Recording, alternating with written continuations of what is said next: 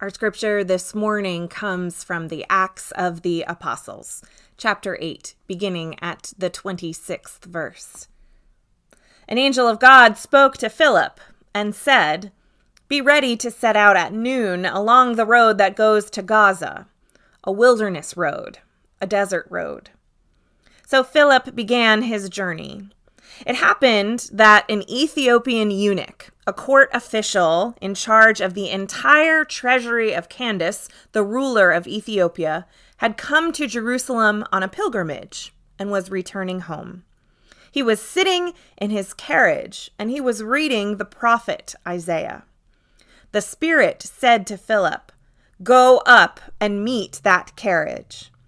When Philip ran up, he heard the eunuch reading Isaiah the prophet, and he asked, Do you understand what you are reading? How can I, the eunuch replied, unless someone explains it to me? With that, he invited Philip to get in the carriage with him. This was the passage of Scripture being read. You are like a sheep being led to slaughter. You are like a lamb that is mute in front of its shearers. Like them, you never open your mouth. You have been humiliated and have no one to defend you. Who will ever talk about your descendants since your life on earth has been cut short?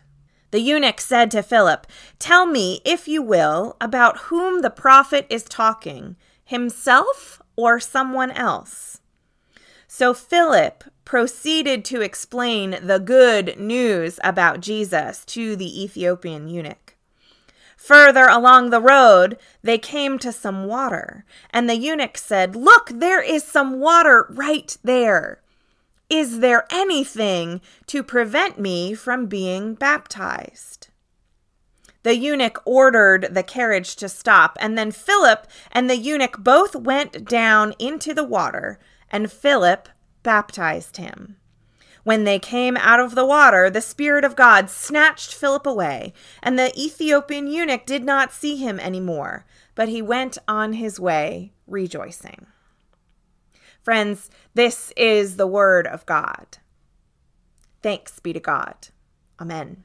This morning, I give thanks for the incredible perspective of theologian Debie Thomas whose words and whose work provide our reflection on this morning's scripture lesson.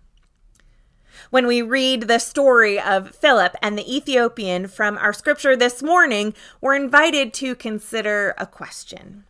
Really, this question could apply to much of our pondering in this post Easter season.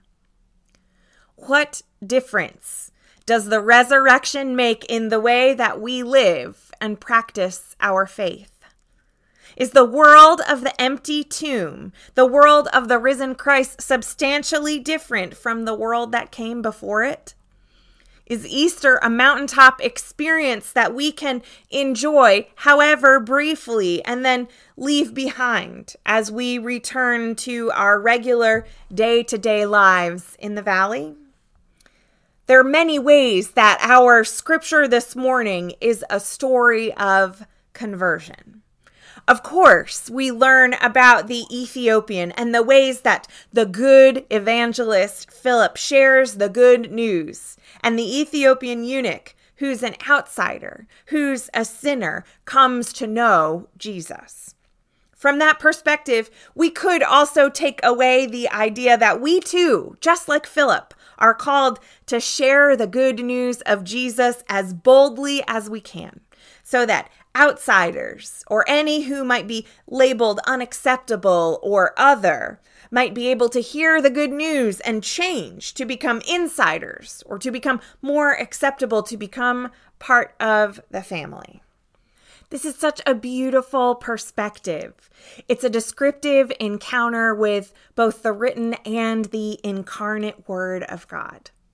But we also get to experience our scripture from the perspective of Philip.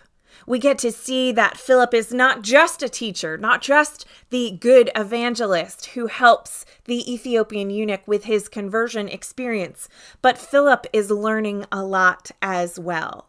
He's someone who is learning what a life of faith looks like post Easter. When Philip encounters this Ethiopian eunuch, he learns that the resurrection of Jesus changes everything. Everything that Philip knows about insiders and outsiders, about piety, about depravity, about identity and belonging, all of those things are changed. And the Ethiopian eunuch isn't the only person in the story who undergoes a conversion. The Spirit leads Philip to experience conversion as well. You see, Philip sees this Ethiopian eunuch as a foreigner, as a black man from Africa. Even though, by the world's standard, this Ethiopian has rank and privilege as a royal official, Philip sees him as a powerless outsider as a queer man who doesn't fit into the social or sexual paradigms of his time or place. He is wealthy enough to possess a scroll, the scroll of Isaiah, and he is literate enough to be able to read it. But he lacks the knowledge and the context and the experience to understand what it is that he is reading. In another way of saying it, the unnamed Ethiopian eunuch occupies this in between space, a liminal space of reversal and surprise that stubbornly resists our tidy categories of belonging and non belonging. So, what kind of a person reads past the Torah laws in scripture that would say that he is not welcome or his body is not allowed to be present in the temple? What kind of a royal official asks some stranger on the side of the road to come and sit in his chariot, in his carriage, and to ask for help to explain questions that he has about his spiritual life? What kind of outsider someone who's been rejected by religion, sees a body of water and stops in his tracks and sees before anyone else, before Philip, who's supposed to be this expert in Christianity, who sees that body of water and interprets an invitation to be baptized. The word meets this Ethiopian eunuch right where he is and ministers to him. The scroll of Isaiah and the passage of a suffering lamb maybe give this Ethiopian man something to identify with. The way that he feels different from everyone around him, the ways that he feels like he maybe perhaps has suffered as an outsider. And then Philip shows up. The Spirit leads Philip right to meet the Ethiopian eunuch right where he is and with the guidance of the Spirit together, they open their minds and their hearts to what the Spirit of God has to say to them. Philip invites and shows this Ethiopian man that he does, in fact, belong as part of the family of God. He shares the story of Jesus, which we all know is a story of inclusion and acceptance. It's a story of abundant love and radical hospitality. And then what happens next is so incredible. It's this question that this Ethiopian man poses to Philip What is to prevent me from being baptized? What is to prevent me from belonging to the family of God? What is to prevent me from being welcomed as Christ's very own? What is to prevent me from full absolutely full participation in the risen life and community of Jesus? What is to prevent me from breaking down the entrenched barriers and fences and walls and obstacles that have kept me at an agonizing arm's length from the God that I yearn for? What is to prevent me from becoming not merely a hearer of the good news, but an integral part of the good news of the resurrection. Well, what happens is that this Ethiopian man asks that question What is to prevent me from being baptized? And then there is a pretty loud silence after that question. And maybe silence is the exact right answer. Because the real answer for anyone who asks, What is to prevent me from joining the family of God? is nothing. There is nothing, there is no thing that can ever prevent a beloved image bearer of God from being fully part of God's family, from entering into the fullness of Christ's salvation. Nothing. No thing.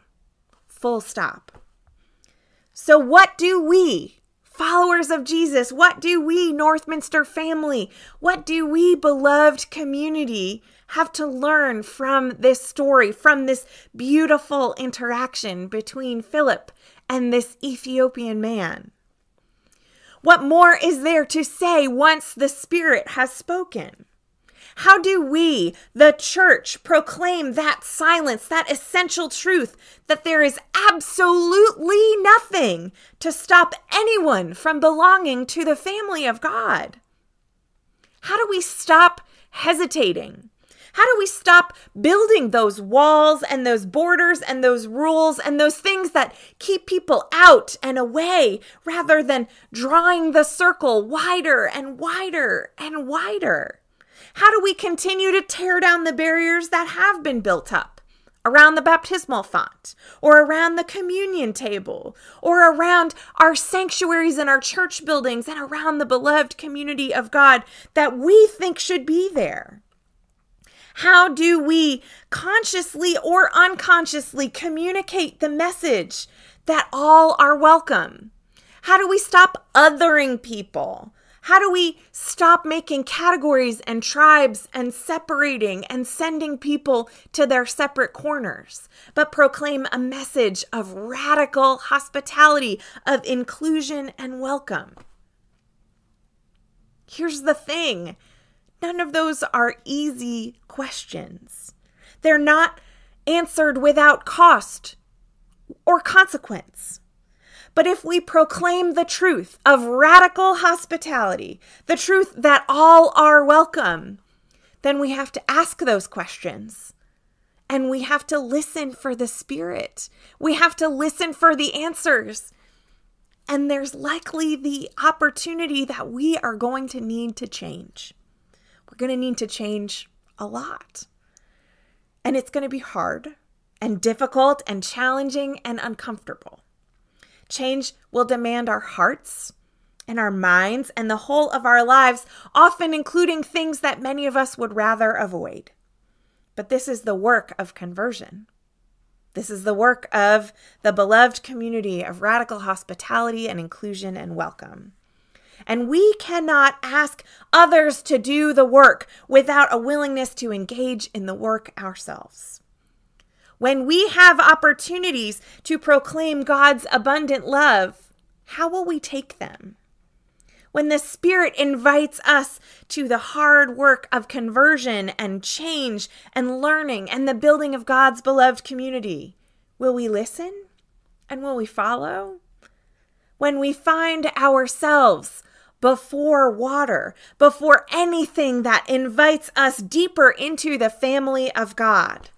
Is there anything to prevent us from stepping in and inviting others to step in with us?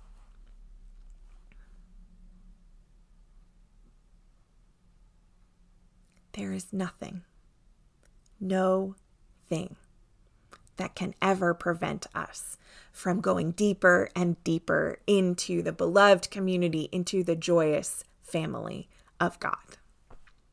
No thing. May this be so. Amen.